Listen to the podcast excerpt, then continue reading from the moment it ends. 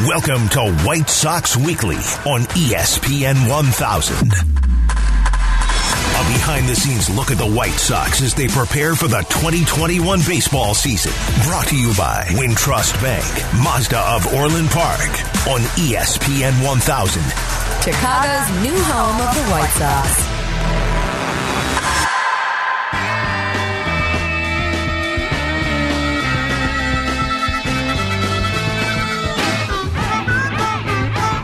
Welcome into White Sox Weekly here on ESPN 1000. I'm Connor McKnight. It is January 30th. We are very close to February, which means we are closer and closer, at least we hope, to pitchers and catchers reporting, which means we're closer to spring training starting, which means we're closer and closer to the start of the 2021 White Sox season.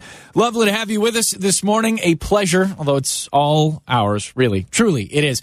Your show today, uh, except for the 935 segment. We're going to use that to talk with Jonathan Mayo of MLB Pipeline. The top 100 prospects in baseball, uh, ranked by MLB Pipeline, are out. The White Sox have four in the top 100, ranked by Jonathan Mayo. We're going to talk about the rest of the list too, because uh, prospects are fun, and the White Sox have a couple of good ones, a couple of ones ready to graduate, and some that have already graduated. So that's all. You know, that's really all good stuff. Um, I do though even though I'm I'm very excited to do the show today and, and looking forward to talking White Sox baseball and talking about some other moves that got made in and around the the division and around the league with some players that the White Sox may or may not have been linked to over the last little bit, uh, I am just a little bit in in mourning today, and it's because this weekend is usually Sox Fest. You know what I mean? It's right around that January 25th, 26th, you know, this past weekend, this weekend, depending on when schedules fell and when the stars aligned and when Frank was able to make it, all that kind of stuff. I, I love Sox Fest. I really do. Been going since I started covering baseball in this town, been either working it or covering it or being part of the activities and part of the broadcasts there through various stations or when I was, you know, doing the White Sox, White Sox Weekly and, and pre and post game in the past. I miss seeing Sox fans. I miss having those conversations. I miss seeing every seeing y'all in the halls. I miss everybody who does a great job covering this team from the you know from the beat writers all the way to you know folks who write blogs and and people who write really good ones like the guys at Sox Machine and Future Sox and you know beat writers like Scott Merkin and everybody like that. I just I miss the connection.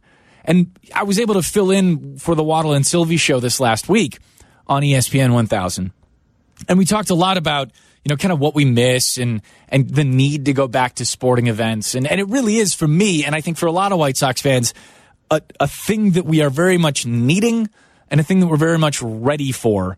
But understanding that it's not there yet. We, we can't we don't get to go back to games yet. We don't get to all hang out and hear the crack of the bat and grab a beer and all that kind of stuff. We're just we're not there yet but we're looking forward to it. And this weekend, you know, this last weekend of January or so is when Sox Fest rolls around, and I just, I kind of miss it some. Uh, speaking of, of Scott Merkin, uh, at the end of the show, we're going to talk a bit about a top 10 list that uh, Scott put together on MLB.com. It's a fun one. It's got a lot of audio involved with it. We get to kind of relive some White Sox past and, and hear some highlights and kind of remember those guys. It's all that kind of stuff. Really looking forward to it. I mentioned Jonathan Mayo is going to join us right about 935 or so.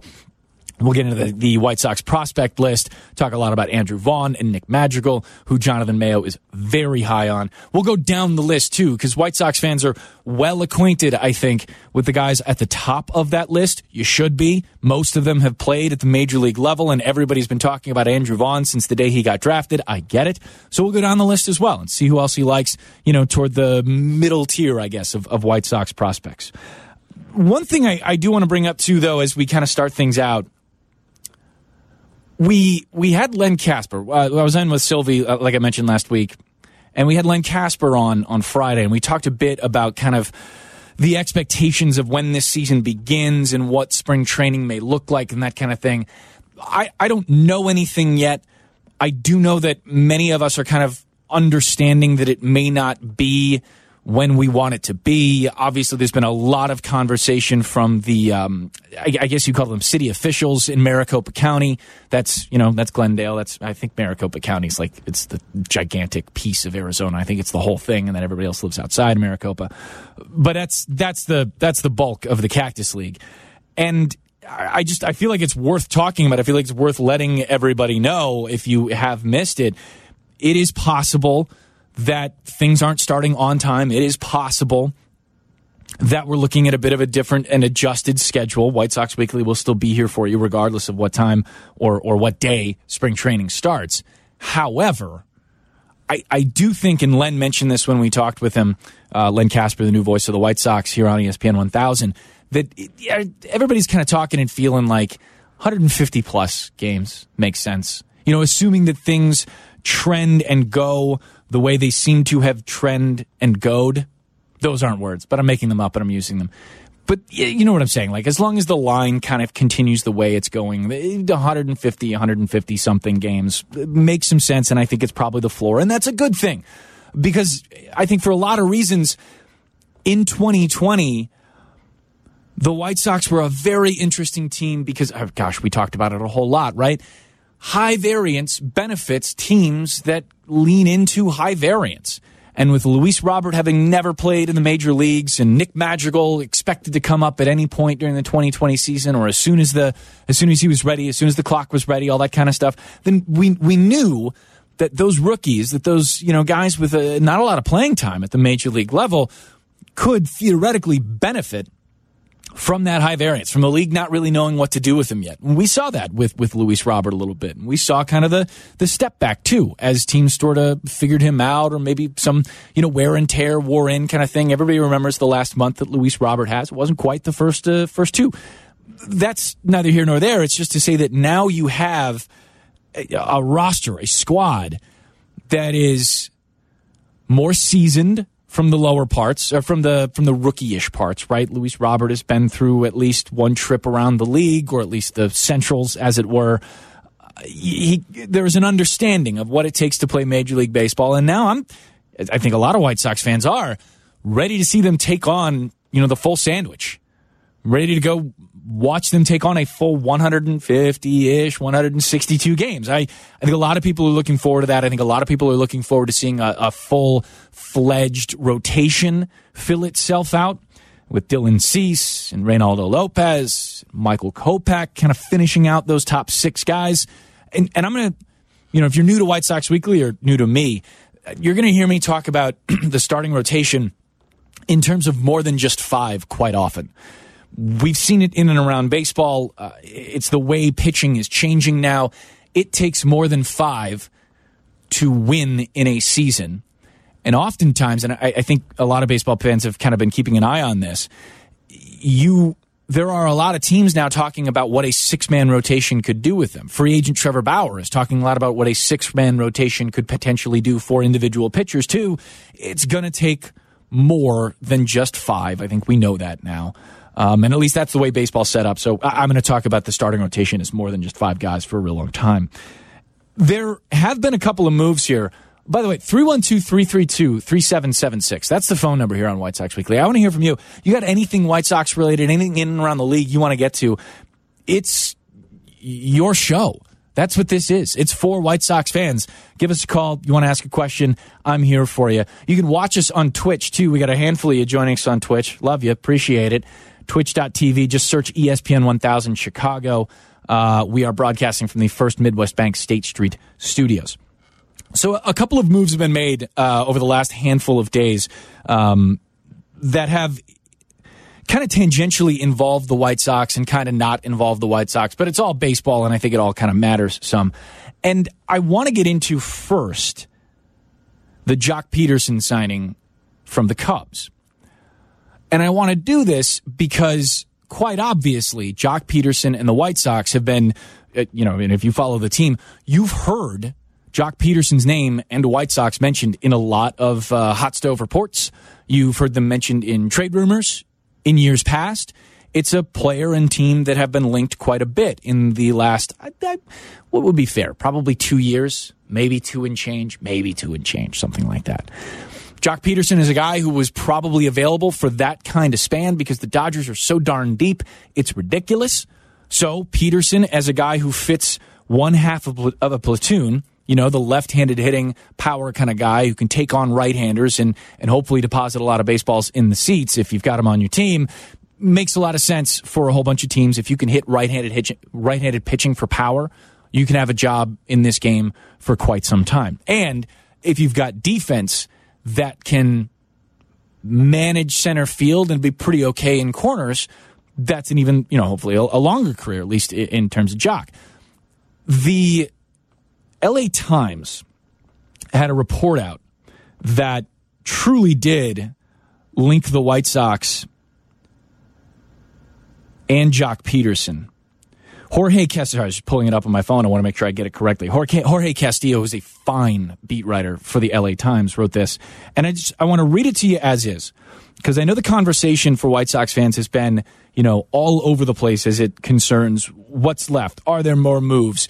What happens at DH? Is there a backup catcher? All that kind of thing. And as some players have come off the board here, I know that's been some uh, a source of concern. Here's what Castillo writes about Pederson. Another year in Los Angeles was never likely for Joc. The Dodgers, theoretically, could have re-signed him at seven million, but they would have kept limiting limiting him to starts against right-handed pitchers. He wants to play every day. Keep that in mind. The lack of clarity regarding a designated hitter in the National League didn't help. The universal DH, which appears, this is Castillo reporting, which appears unlikely in 21, would have boosted Pederson's stock. He garnered interest from other clubs, including the White Sox, the Brewers, and the Braves, according to people with knowledge of the situation, but the demand for his services was icy. Middle class free agents, Pederson figured out, have been squeezed this offseason. His negotiations centered on a one year deal. The huge contract he seemed destined to reach just a few years ago wasn't there. And boy, remember, Pederson was a, I mean, he was the can't miss kind of dude. I don't know that he quite had the Bellinger shine. Didn't have the Wander Franco kind of move either. He's the top prospect rated by MLB Pipeline. Uh, Tampa Bay Rays shortstop, who uh, apparently is the next best thing since sliced bread. We'll talk to Jonathan Mayo about that about 9:30. Either way, here's how this report kind of rounds out. The White Sox offered Pederson, this is Castillo reporting again, a one-year contract worth at least $10 million. But he asked for more money and was turned down, according to a person with knowledge of the situation. The club then signed Adam Eaton. That was a little while after. Signed a one year, $7 million deal with a club option for 2022 last month. James Fegan of The Athletic has reported, uh, or at least kind of conversed on Twitter, I guess I should say, that Eaton's option for 22 was an important thing for the White Sox, which makes some sense.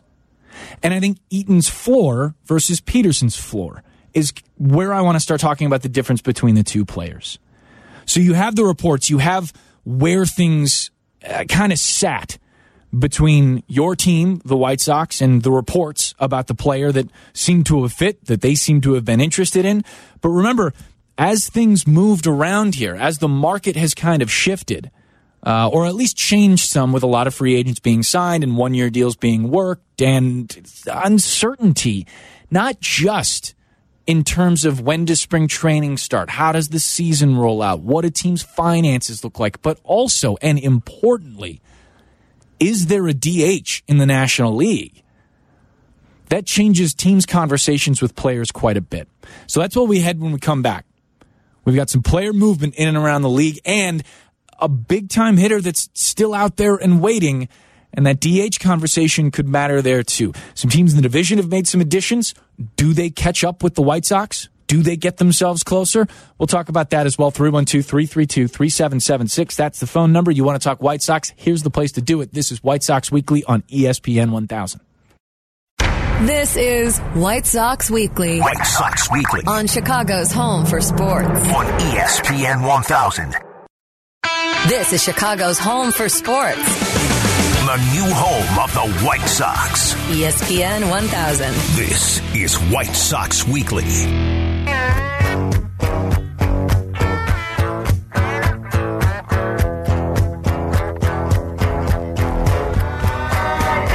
This is White Sox Weekly on ESPN 1000. I'm Connor McKnight. Give us a call, 312 332 3776. We've had a lot of player movement in the last, shoot, 48 hours. Not all of it's necessarily going to affect the White Sox, their ability to win the AL Central, but uh, some of it has affected American League teams. One big move last night. I think it's still technically reported. I haven't seen the, and, and to be honest with you, I prepping for the show, I haven't seen it, but that doesn't mean it hasn't been official yet. It sounds like Nolan Arenado is going to go from the Rockies to the Cardinals for a box of oranges and money. So that's good for the Cardinals and good for them in the NL Central. Um, not so great for the Rockies because when you lose a player of that caliber, it's it's never good, regardless of the situation. We've been talking a lot about Joc Pederson though, uh, because the LA Times report by Jorge Castillo linked Joc Pederson and the White Sox, and I think it's really important to mention this. In the report, Castillo wrote yesterday. It mentions that the White Sox and Joc Pederson's interest was a while ago, right? Like some weeks before Adam Eaton even signed the request from Pederson's side, as it seems, was playing time, full time kind of stuff. Pederson struggles hitting left handed pitching. Struggle might be putting it lightly. He did have a better 2020 hitting lefties. I think it was a 112 weighted runs created plus. The career weighted runs created plus for him against left handed pitching sits somewhere around the 55 mark, though. 60 games, anybody can kind of do anything. Um, and I'm sure that Pederson wants the full time job in the outfield, regardless of the spot, but wants the full time job in the outfield so that he can, you know, listen, it, this is a pandemic economy, right? For baseball players, too. He's 29 years old. He takes the one year deal, has a chance to get something a little larger, a little longer. You know, hopefully that's the, the path for Joc Pederson as his career is concerned. But I think the White Sox, and I think White Sox fans would agree, the defense that Adam Engel brings you and his ability to hit left-handed pitching and provide a different sort of swing profile than the than a I'm, I'm going to simplify things, oversimplify things just a little bit here, than the swing and miss, you know, big time power guys that are somewhat in the middle of that lineup. Provide something different for you. Not that you can hit Adam four, five, or six or anything like that, but if the matchup provides, it allows you to kind of bump him up some more. His defense is also elite and that is to be considered when you have to when you have to move Eloy Jimenez out of a game, perhaps for defensive reasons. If you want to DH Eloy Jimenez, if you just want to make sure that the defense is is kind of evened out some. If you want to take uh, if Luis Robert needs a day, you know, if you want to get him a back to back or something like that, coming on off coming off an off day or something, it will, after all, be the most baseball Luis Robert has ever played in a single season, expecting to play 40 games or so. Wanted to walk through that, wanted to talk about it a little bit. One more player I wanted to talk about too, that's kind of sitting out there and waiting to be grabbed by, you know, seemingly a White Sox rival or potentially by the White Sox themselves if they did want to shake things up and get a little beefier in that lineup is Nelson Cruz. Uh, as it so happens, Marty's in Highland Park and wants to talk about exactly that. Marty, what's up? Uh, Connor, first I have to give you a compliment. I'm the guy who came up to you at Sox Fest a few years ago and said, "How the heck can you work for the Sox when you grew up as a Cubs fan?" Marty, what's up? I just got to tell you, when I heard your voice a couple of weeks ago, I said, "All right, that's the Sox." Thanks, so man. you are now identified in my mind with the Sox. Glad we've made the change. I know I sure am. But I'll tell you, I'm just mystified. It seems like a no-brainer. Give give Cruz a two-year contract, take him away from the Twins, and then I see Nightengale saying, "Oh no, Sox have no interest at all." They're so close. Why aren't they taking this move? Yeah, you know, Marty, I think it's a I think it's a fair question. I really do. I hadn't seen the um, I hadn't seen the Nightengale report that you were you were mentioning, uh, but I, I get the gist of it, right? Nelson Cruz makes a lot of sense for a bunch of reasons. He is a tried and true hitter. Uh, I do not think that you let any kind of past move with like uh, you know Edwin Encarnacion put you off of a different player. They're different people. They're different careers. They're different swing paths. They're different health levels. All that kind of stuff, right? It's it's really hard. I get it. In that, if you are a White Sox fan, and if you're listening, you are. If you are a White Sox fan, and you have the ability as as a ball club to look at your division rival, the Minnesota Twins, who by the way just added Andrelton Simmons on a one-year contract for Oh gosh, now I'm getting Marcus Semien's one year deal. And can you look that up for me, Tyler? Can you grab that real quick? I think Semien got 18 with the Blue Jays, and I want to say that Andrelton got something like 12 with the Twins, but memory's a little goofy there. Anyway, point is, if you've got Nelson Cruz out there and you can take away from the Twins 16 home runs in a 60 game stretch, a 303 batting average, a 397 on base percentage, my God, and a 595 slugging percentage, then that makes not only you better, but it makes sure they don't have that too. Tyler, what'd you find out? Ten and a half million Ten for and a half. Andrelton. Thank you. I appreciate it. And that Twins team is, I'm a big fan of, you know, I was talking earlier about how I'm going to, throughout the season, throughout our, our talks here on White Sox Weekly, I'm going to discuss the starting rotation as being more than five, really, because I, that's what it takes to get through a year. I'm also, you're also going to find out that I like defense a lot. There are some places I'm willing to sacrifice, like second base, perhaps, you know, just philosophically, but I like defense a lot. The Minnesota Twins, since 2019, have gone from Jorge Polanco and Miguel Sano on the left side of that infield, Polanco at short, Sano at third, who are atrocious defenders, to Josh Donaldson, albeit for 25 games, because I think he had the hamstring thing for most of the early part of the season, and Jorge Polanco in 20. Polanco's not a very good defensive shortstop, although was better for the 60 games in 20. And Josh Donaldson's a very good third baseman. To now, Josh Donaldson and Andrelton Simmons on the left side. I know that Simmons had a down defensive year last year. He also had, a, I believe it's an ankle and foot injury that really, really messed him up. You know, I don't know. He wasn't quite the the health level that he's at. Fair to question whether or not at his age that elite top tier defense still exists. Uh, but even still, if you're getting very good defense and whatever bat he wants to bring defensively, that Twins left side is pretty tough right now. So, in order to take away from a division rival, add to yourself, provide something that, that maybe you don't have, in or maybe you'd like more of in Nelson Cruz, you, you could do it. He fits the lineup. He's another right-handed bat, and I know the White Sox and White Sox fans would, you know, love a little bit more pop from the left-hand side, but name for me a team in baseball that's going, no, no, we're good on on left-handed pop. Thank you so much. Everybody wants left-handed pop. You know it too. There's, you know, the Blue Jays move with Semien is interesting. That's a really flushed out team with a whole bunch of fun hitters in that lineup and somebody to it's a team to concern yourselves with if you're the White Sox, who are still, as we've talked about quite a bit, are still projected to be one of, if not the best team in the American League. The Yankees, with their handful of additions, have, I, I think, surpassed them in expected war via Fangraphs. I, I get that. That's fine. I also know that, you know, if you, if you look at a couple of different projection systems, maybe we'll get into this after we talk with Jonathan Mayo here in a minute or two. ZiPS, it's a projection system Dan Szymborski runs over on Fangraphs. Loves Lucas Giolito to take, an, yeah, you heard me, another step, like strike out more guys and be better than he was.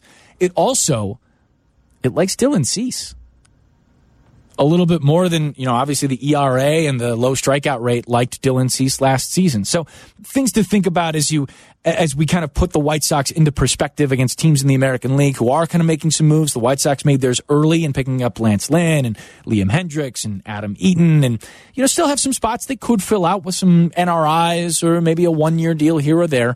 I don't think they're done, done, done. They might be, but I don't think they've completely closed everything off. We'll see. Still, they've got a handful of young kids coming up who either have seen the major leagues just a little bit, and Nick Madrigal or Andrew Vaughn, who's yet to, but seems like he's targeted for some PT in 2021.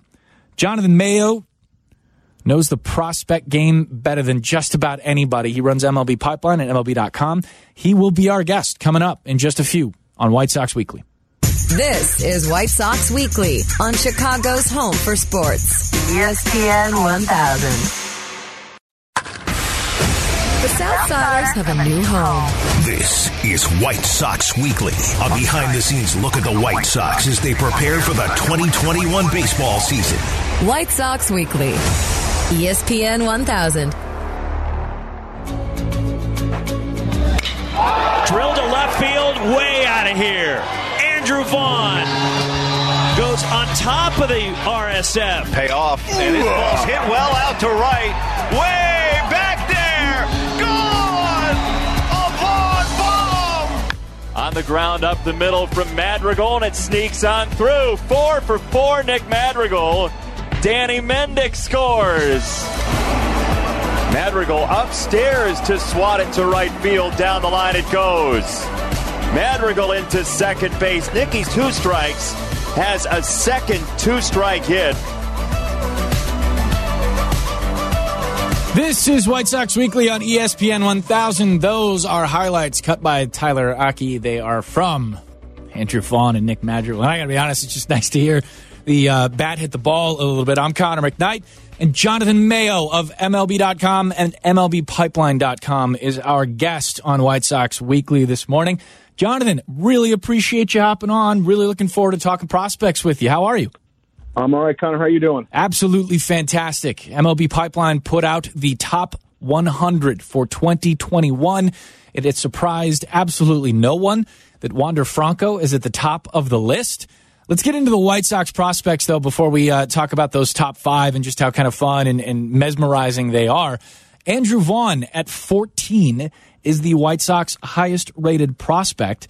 He is also a guy that you know, White Sox fans have heard from from their team about potentially playing a big role as a DH or as a first baseman in the 2021 season, despite not having much minor league time at all. Your thoughts about Vaughn and why he's a guy the White Sox can dream on in 21? Yeah, it's a it's a short range dream rather than a long term dream. You know, when he when he came out uh, in 2019, it was with that reputation of of being a really really advanced bat. Uh, you know, we had back to back years where we had Andrew Vaughn one year and then Spencer Torkelson who went number one to the Tigers the following year. In the same vein, the guys that not going to need a whole lot of time to be ready to compete against big league pitching. And yes, we know Andrew Vaughn did not get a, a lot of real time uh, because of what happened last year, but he did face a lot of advanced pitching. Um, you know, at at the White Sox alternate site in 2020, and um, more than fared well. He was the the best hitting prospect there. And this is a guy who's you know a plus plus hitter with plus power, unbelievable approach at the plate. It's you know foul pole to foul pole. He can he can drive the ball anywhere. Uh, for a guy with that kind of power, he's not going to strike out a ton. Uh, you know, the only question I think is going to be where to fit him into into the lineup. I thought it was interesting at the alternate site, Connor, that they kind of moved him around a little bit, mostly just to sort of help with his athleticism. Uh, I think he's a first baseman all said and done, but it does make me wonder if in the short term they try to you know trot him out to left field, say if the if, if they need uh, things of that nature. Uh, especially because uh, you know of, of Jose Abreu's presence at first base. I'm I'm with you. I think more prospects, if they have the athleticism, you know, corner type guys are getting pushed by teams to play, you know, both both corners, not just that infield stuff, but also you know dabble in the outfield, and you know less so vice versa, but even some. I I wonder, Jonathan, how are you and your cohorts? Taking the, you know, some teams submitted film from their alternate sites this year, some teams did not what's the game plan with how you guys are working with those kind of reports and those kind of not reports? Yeah, we, we have lots of grains of salt at the ready to, to take. Because you know, and here's what happens is uh, you know we don't have access to to the video that's shared, uh, but it gets tricky because one of the things we do when trying to line up our top 100 is we'll send our order out to you know pro scouting directors, and it's trickier because they don't have reports from all 30 teams this year, unless you know guys played in the big leagues, uh, the teams that shared video, uh, or instructs. So you know it, it, it, it's a little trickier than in years past. So we you know we take internal reports a little bit with a, a caveat. Not that we think anything nefarious is at play. There's just a familiarity bias. You know, when you talk to a farm director about his own players, it's almost uh, sometimes you almost get like a parental feel and it's also the only group of players they see every day. They're not concerning themselves with how Andrew Vaughn stacks up to Spencer Torkelson. They don't care. It's not part of part of the gig. So we have to sort of take that in mind. So when we get a positive report on someone from an alternate site, we do have to you know be a little bit careful. And then there are some farm directors who uh, aren't as likely to kind of blow their guys up uh, as a result, as a result of, of that familiarity bias. What are you hearing, Jonathan? Talk with Jonathan Mayo of MLB.com and MLBpipeline.com here on White Sox Weekly.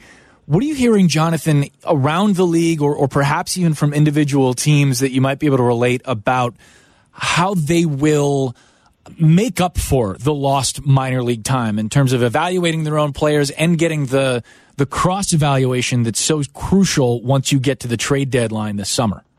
It's amazing how many trades there have been this offseason, Isn't considering it? so many of these guys. And I, you know, it's funny, and I, I hadn't thought of it until you just posed the question. Uh, you know, I live in Pittsburgh, and the Pirates have made a bunch of trades that I, I largely have seen as good. All, almost all of them were guys who were really far away. Now, some of that was the nature of the trades, but the really far away guys were the guys that maybe were scouted more at Instructs. Uh, coincidence? I don't know, uh, but it's just something to to think about.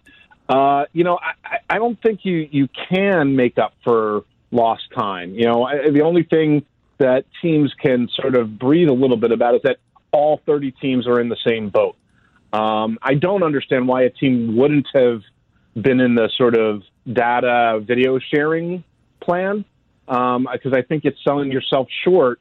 Uh, you know, sure, maybe there are certain things you don't want people to see about your own players, but you're then not seeing the other team. So I don't know how you could be an active trade partner in, in that regard. You're, you're going to have to rely on 2019 reports, and again, what little maybe that you saw, uh, you know, at, at Instruct. So it, it's tough in terms of that. You can't make up for the reps. I do think that some of the younger guys who are at the alternate sites um, may end up benefiting more from that than they would have um, at you know in the Arizona League hmm. uh, or some rookie level league. I think case in point might be Jared Kelley in the White Sox system.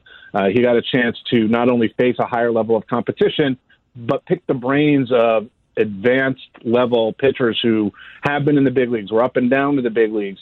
So he may have learned more about how to pitch and how to game plan and how to set up hitters than he would have just blowing hitters away in, in the uh, Arizona League. Jonathan, teasing the show as we go. We're definitely going to talk about Jared Kelley in a second I here. Twitter.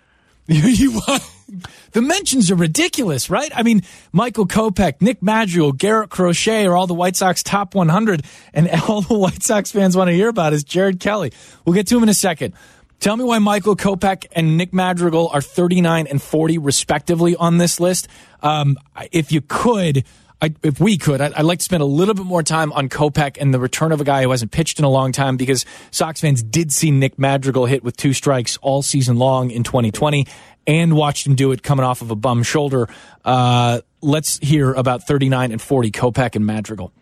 So, are you asking that because you think they're too low or they're too high? What, you know, how are you framing this question? I think they're, to be honest, I think they're about right, especially when, and I, I don't want to go through the entire list because folks should go check it out at MLB.com.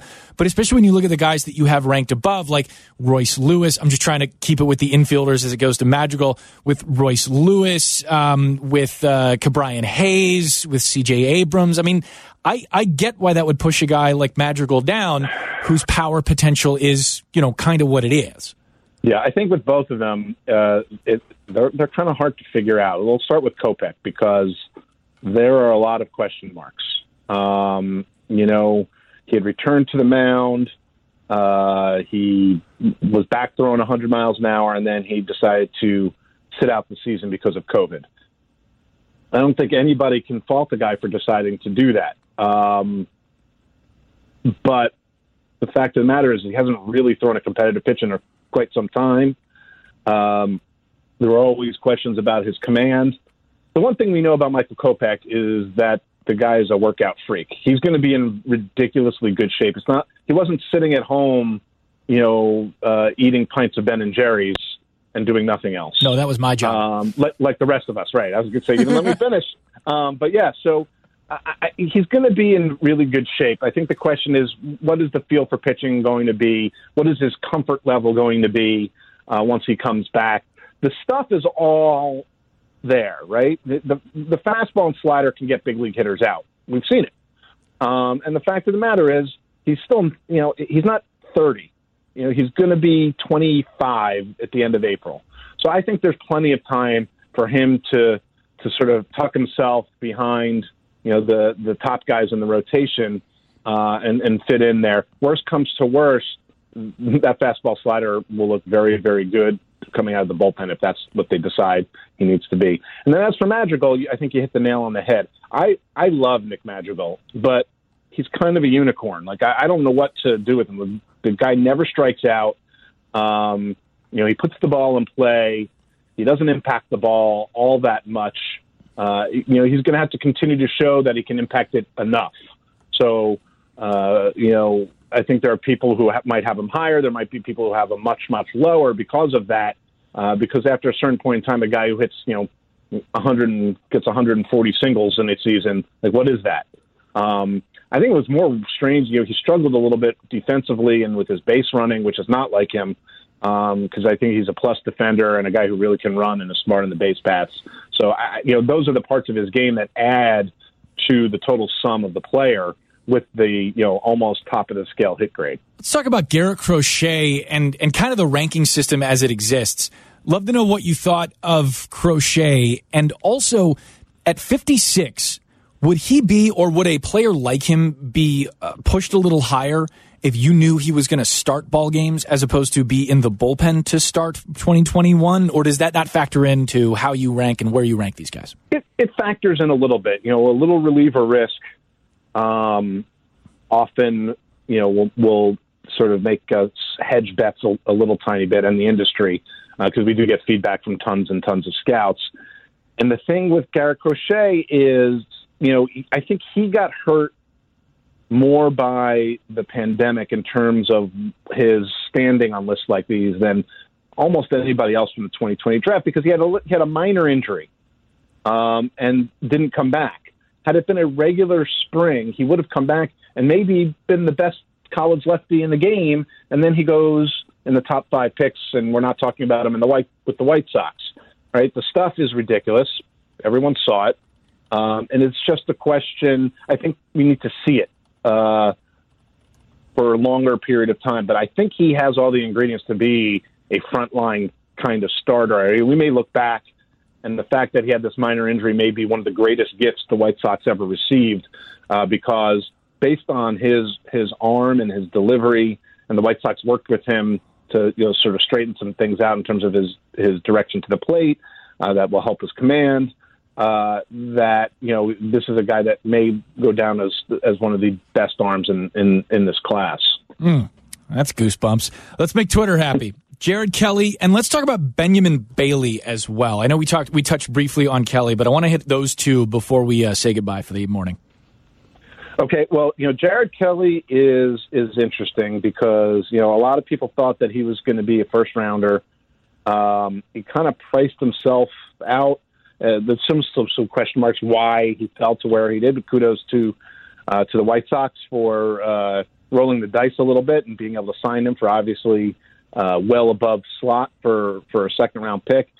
He had one of the the best fastballs of any high school pitcher in the draft class. So this is a guy who was consistently that summer uh, up to up to 98 uh, regularly um, with a ridiculous changeup the breaking ball was the thing that was a little bit inconsistent. That's what he really worked on. Uh, again, I talked uh, about the the work that he did at the alternate camp. He really worked on that. Um, you know, he he's got a decent feel for pitching. So I think if the breaking ball continues to come along, then this is a guy who I think has a chance uh, to to be another really interesting uh, athletic starting starting pitcher, and that and I think that's the other thing. He just needs to go out and pitch. Um, Bailey is is interesting just because um, the the combination of an, an, an approach at the plate. He's really athletic, given his size. Um, you know, he's probably you know he's going to be uh, a corner outfielder, probably a left fielder. Um, you know, he runs okay, but it's really the bat I think that you know people should be excited about. He's he's quick to the ball. He doesn't try to do too much. You know, right now he's kind of hit over power, but I think there's probably going to be a lot more power to come, especially uh, given his frame. You know, he's six four and what listed around two fifteen right now. So I, I think that uh, it's exciting. It's just we need to sort of wait and see because guys like that you don't know. Yeah. You, you don't know how that body is going to fill out. You don't know is he going to lose excuse me, so much speed uh, as he fills out that he has trouble playing the outfield, and then we're looking at a DH only. Um, you know, is he Eloy Jimenez? Uh, you know, I think people would love happily take the bat, but what do you do uh, with that if if it's a little rough defensively? I think he'll probably be okay in left field, but you know, we haven't really we haven't seen him play in the in the, in the United States for real yet. Yeah, Jonathan, appreciate you. Great stuff, and you guys do awesome work at MLB Pipeline. Anytime, Connor. Thanks for having me. Jonathan Mayo, MLB.com, MLB Pipeline. We are perilously late for a break, and it's all my fault. This is White Sox Weekly on ESPN 1000. Chicago's home for sports is the new home of the White Sox. This is White Sox Weekly on ESPN 1000.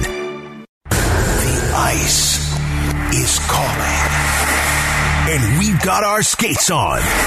ESPN 1000 brings you the hockey show presented by Coors Light. Host Pat Boyle and Brian Hanley are talking Hawks with you this morning at 10. The Hockey Show on Chicago's Home for Sports. ESPN 1000 and the ESPN Chicago app. Presented by Coors Light and brought to you by the Chicago Wolves. This is White Sox Weekly. If you missed something, podcasts are available on the new ESPN Chicago app. White Sox Weekly, ESPN 1000. Chicago's home for sports.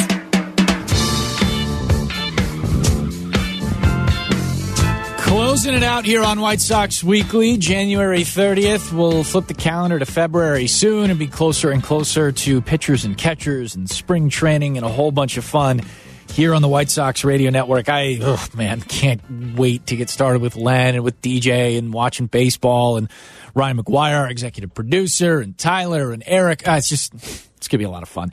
Um, just talked with Jonathan Mayo, and he is my, you know, that prospect talk is my weakness. We, we went long, and I, I, wanted to talk about this top 10 list that Scott Merkin put out on MLB.com. We'll push that to next week because I've got some good audio that I want to play with it. We'll do some remember when, that kind of thing.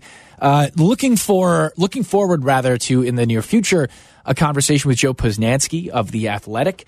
Uh, looking to talk to him about a piece he wrote about Minnie Minoso, White Sox great and not in the Hall of Fame for very little reason. And the piece itself is about Minnie Minoso and how he belongs in the Hall of Fame. I do want to get to one thing. Um, it's been brought up quite a bit during our conversation with Jonathan Mayo from the good folks on Twitch. You can watch, watch us on Twitch. Remember, twitch.tv. Just search ESPN 1000 Chicago. Um, and Twitter has, has asked me a lot about it as well. The idea of um, piggybacking Kopech and Crochet in starts, or or Crochet and Kopech, either way. I like the idea of piggybacking starters in theory, right? I I like being progressive and proactive and uh, thought provoking with my pitching matchups. I like to make sure that I can confuse the enemy as much as possible. I want to make a lot of changes in games because I, I think that does throw hitters off their game and it screws with opponents' lineups. And I really like doing that because I like winning ball games a whole lot. The other thing, though, is this. It sounds to me like Michael Kopech is going to have to start in the, uh, I shouldn't say have to, may start in the minor leagues to knock some rust off, to figure some things out. You heard Mayo say that command is an issue. It is for every pitcher when they've got a layoff mostly. He needs to work that command out, which means Crochet would then be in the bullpen for a little while to start the season, then start piggybacking with Kopech once the season began, and I don't I don't like that kind of movement back and forth for Crochet. I don't like that kind of uh, handcuffing my pitching options when when you've got to have a guy start at the minor leagues. That's the short answer for that. Thanks so much to Jonathan Mayo. He was fantastic. Thanks for calling, texting, tweeting, twitching, and listening most of all. The hockey show is next. Pat and Brian have Pat Foley at 1035 baby. It's going to be awesome. This is ESPN 1000. This is White Sox Weekly on the new home of the White Sox. ESPN 1000, Chicago's home for sports.